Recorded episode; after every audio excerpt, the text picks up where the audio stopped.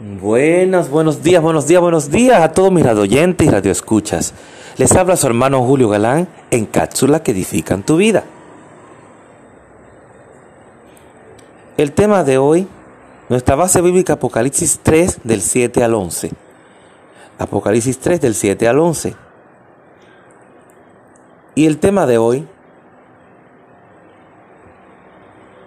si te aferras a la palabra y a Jesús, todo lo puedes lograr. ¿Por qué digo esto? En esta historia de hoy, que nos habla de la iglesia de Filadelfia, qué maravilla. Ese es el ejemplo de iglesia, el ejemplo de cómo un pueblo de Dios debe comportarse.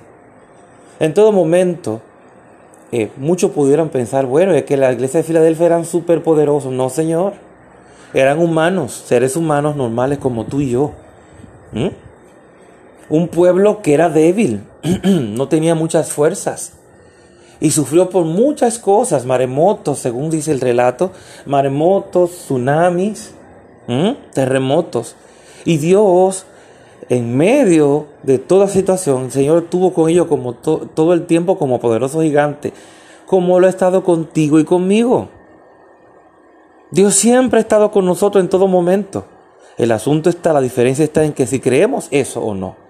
Cuando creemos eso y, hacemos lo que dice la palabra, orad sin cesar, manteniendo nuestra confianza en el Señor en todo tiempo, en todo momento, en toda circunstancia, sea buena, sea mala, sea intermedia, como sea la situación.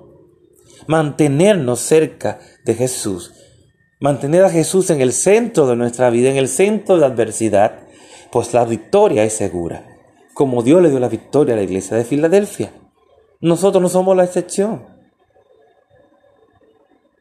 En cada paso de nuestra vida hemos visto la mano de la misericordia y el amor de Dios mostrándose ante nosotros y en medio de nosotros.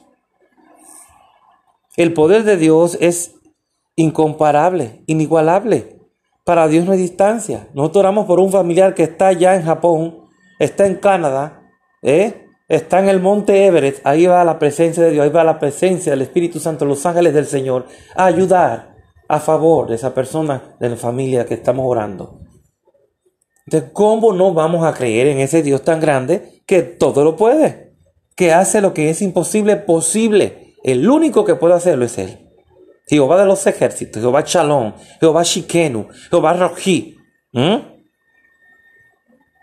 Jehová Shabaón, el Elión, nuestro Dios más que suficiente, el Shaddai. Vamos, anímate y haz como hizo la iglesia de Filadelfia, que cumplió con la palabra, se aferró a lo que dice la palabra y obedeció. Una de las cosas principales que nos ayudan a triunfar en todo tiempo, en nuestra vida, en nuestro ministerio, en donde quiera que estemos, es la obediencia a la palabra, simplemente.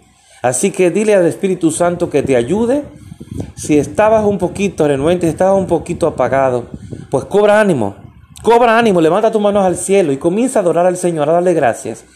Y vas a ver cómo fluye, el Espíritu Santo permite que fluya todo ese agradecimiento que tienes hacia el Señor. Así que Dios te bendiga, Dios te guarde.